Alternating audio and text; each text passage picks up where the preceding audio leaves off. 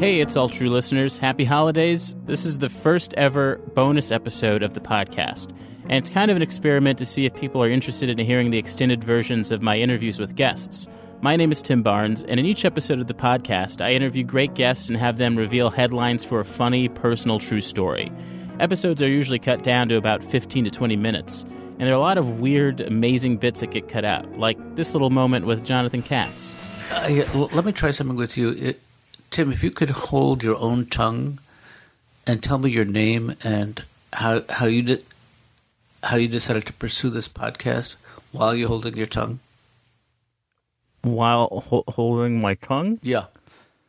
Okay, my name is uh, Tim Barnes. I started this, this uh, podcast uh, because I really enjoy talking to people, and I feel like the best part of that is. Uh, Yeah, I can't understand a word you're saying. Anyway, this episode features moments from my conversation with comedian Wyatt Cenac that were cut out of episode 35. You may remember Wyatt as a correspondent for The Daily Show, but he also recently released a vinyl record slash Netflix special titled Brooklyn. You'll get to hear him talk about who his comedic influences are, and I asked him to dissect this particular moment in the special that I found to be very moving. He talks about his father, who was a New York cab driver and was killed on the job when Wyatt was just a little kid.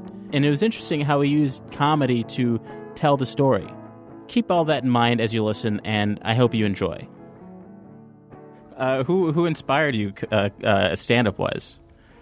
there are a lot of people from a stand up perspective. I mean, I think when I first started just even entertaining the idea, the people that I would watch, people like Bill Cosby or Eddie Murphy or Jerry Seinfeld.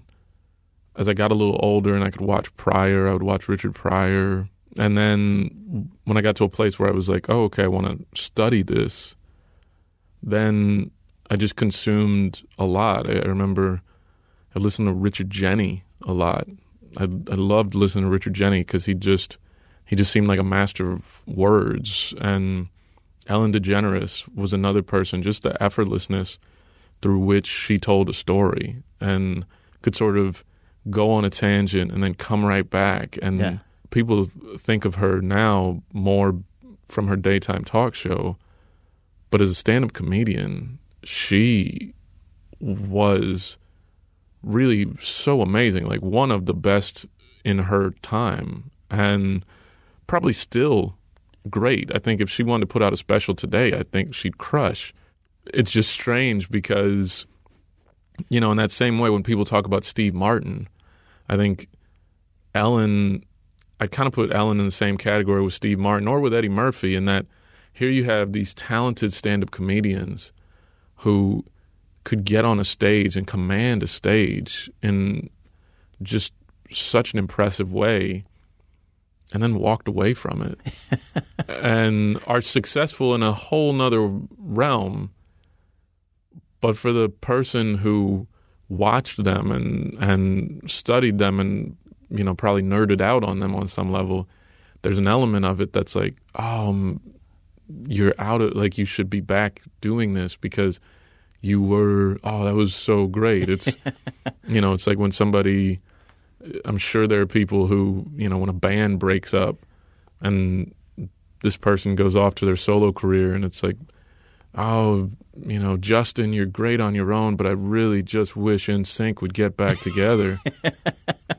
There's at least one person saying that you know for the record i i wanted to acknowledge sarah silverman because she was somebody that I saw when she worked on her special. I saw her in LA and she would I was living there at the time and she would go to the the Hollywood Improv on Melrose almost every night and I was there I was there almost every night because I was hanging out hoping to get spots. I would see Sarah come in night after night and she was working on her special Jesus Magic. And I would just watch her and she'd come in and she'd do the same material night after night, week after week, months. And you'd see it do well. You see it go not so well sometimes. You'd see just everything in between. And to watch her just hammer this thing into shape and into the shape that she wanted to then put it in front of an audience as a as a special for wide release. It was something that I just learned I learned so much from and that stayed with me because I saw the direct I saw I saw it from sort of ground up to completion and that was one of the best classrooms I could have ever had. Have you seen the the uh, Richard Pryor documentary on Showtime? Uh, omit the logic. Yeah, Yeah, I always think about that scene where they show him bombing, right. uh, and it's mind blowing. I never thought I'd ever see footage like that. I never knew that happened.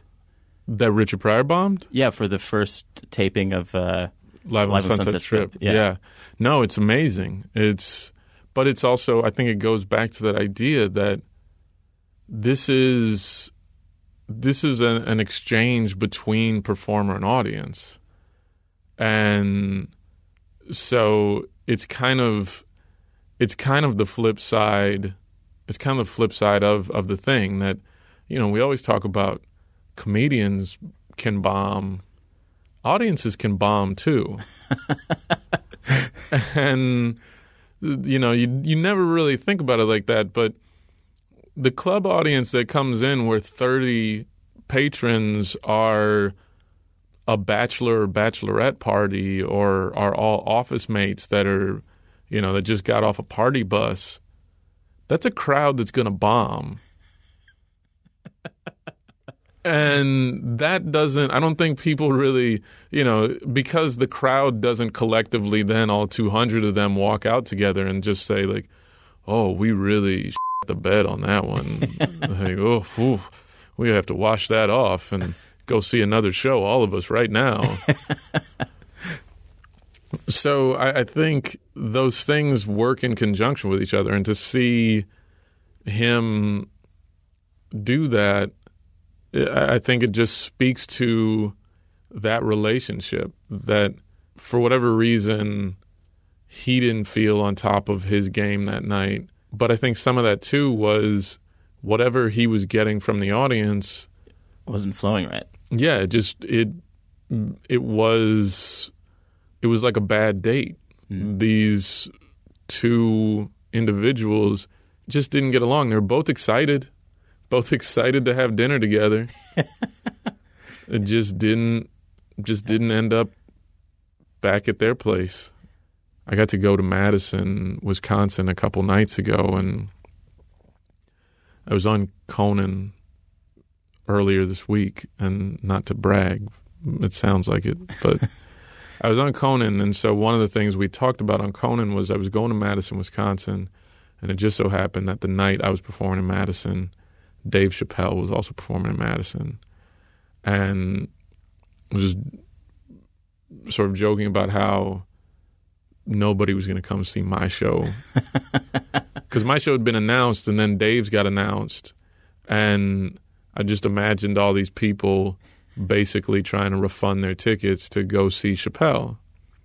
I joked about it, and then I went to do my show, and my show was at this great place, the Majestic Theater. It's you know a couple hundred people, really cool venue, very intimate. Show was a lot of fun.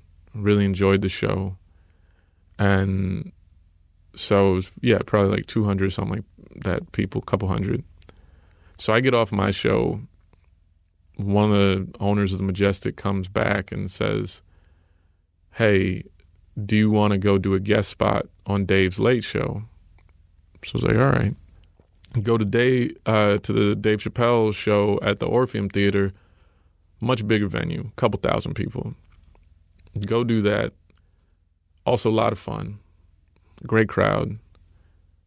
And it was interesting to do the two back to back, same night, minutes apart, to get off stage for 200 people and then get on stage for 2,000.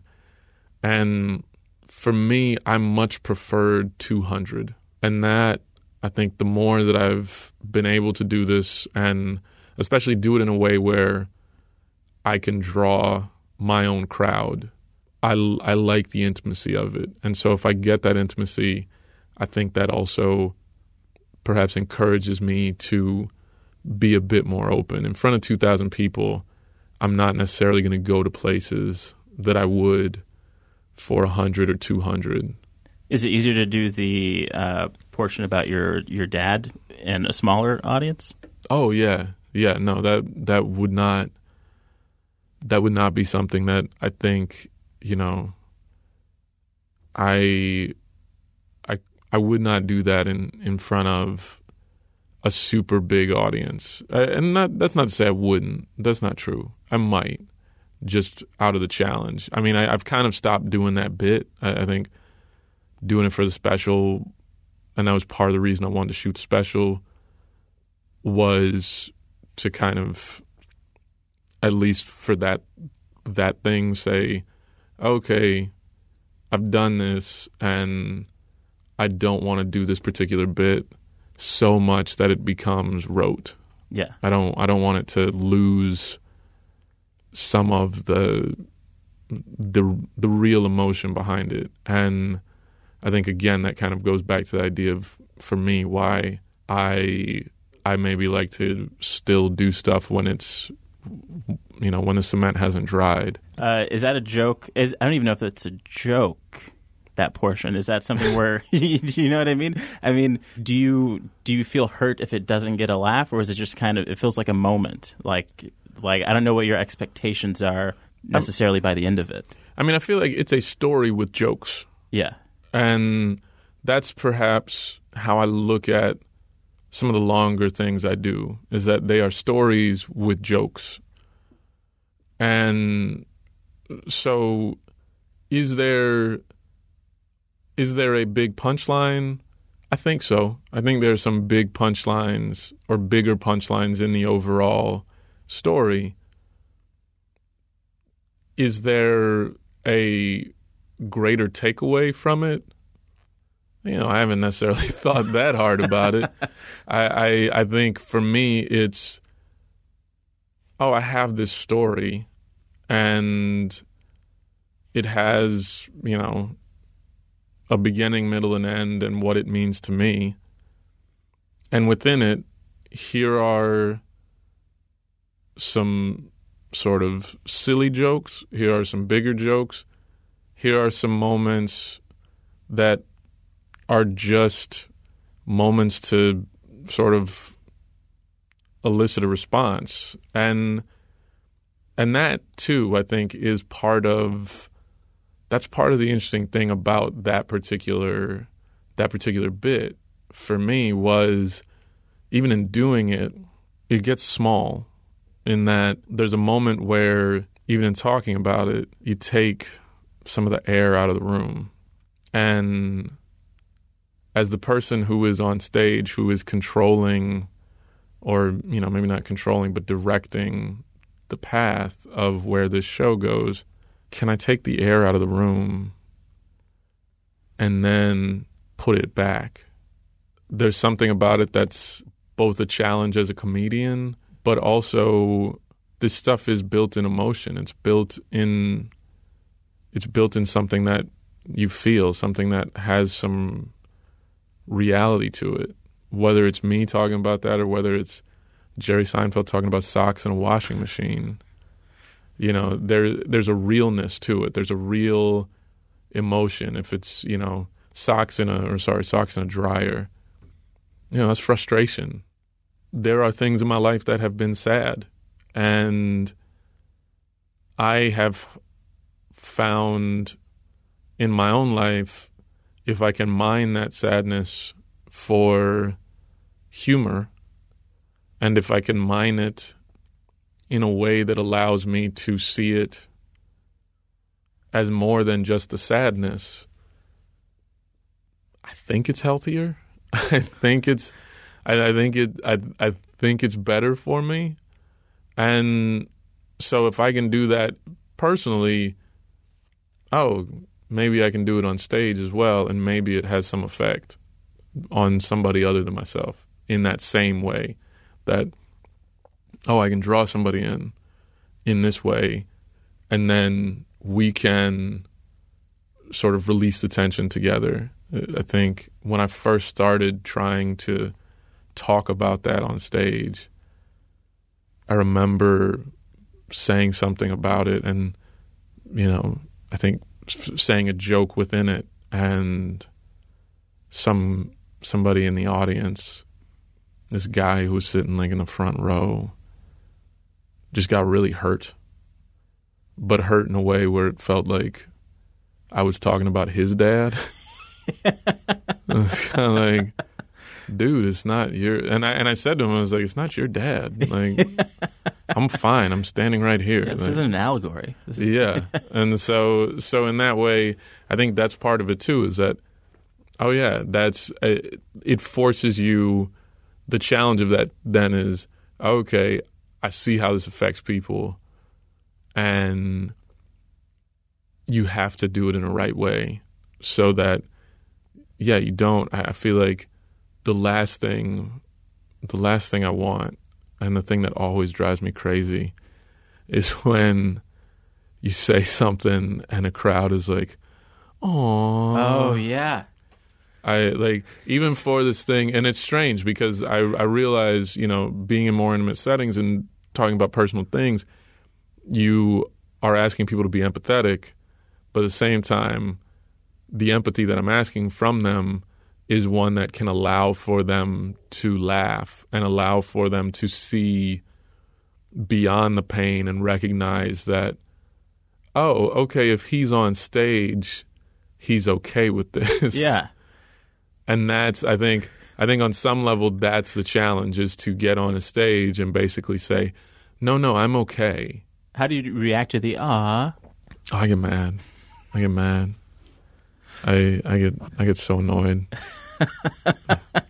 It's like they're trying they're trying to to parent you almost like they're trying to well it's one of those things where pat you on the back. yeah but it's one of those things uh, it's like uh, don't fucking awe like i'm i'm not gonna get off stage and you're not gonna give me a hug and suck my dick so shut up. Like don't. Like you like your compassion only goes as far as that seat you're in. It is not going to get up and walk me home. It is not going to pat me on the back. It is not going to pay my rent. It is simply compassion in this moment that is false. And and so it just feels patronizing to me Huh. because it just feels like you know that thing of oh i feel bad well what are you going to do about it it's a passive it's a passive feeling it's not you're not about to get up and walk on stage and hug me and be like i'll love you like you don't Yeah. so And it's not like they said it at the end of the bit either. They said it no, they said it within, and it's so it's just yeah. So I, I have I have zero tolerance for it. If you enjoyed this bonus episode of It's All True, please let me know. You can tweet the show at All True Podcast or email us at It's All True Podcast at gmail.com. It's All True is a production of WBEZ Chicago and the Whiskey Journal. The show is produced by me, I myself, Tim Barnes, Joe Deso, Patrick Burns, Iris Lynn, and me, Tim Barnes. For more updates on this show and other wonderful WBEZ podcasts, visit wbez.org slash podcasts. This is Tim Barnes signing off saying, I believe in you.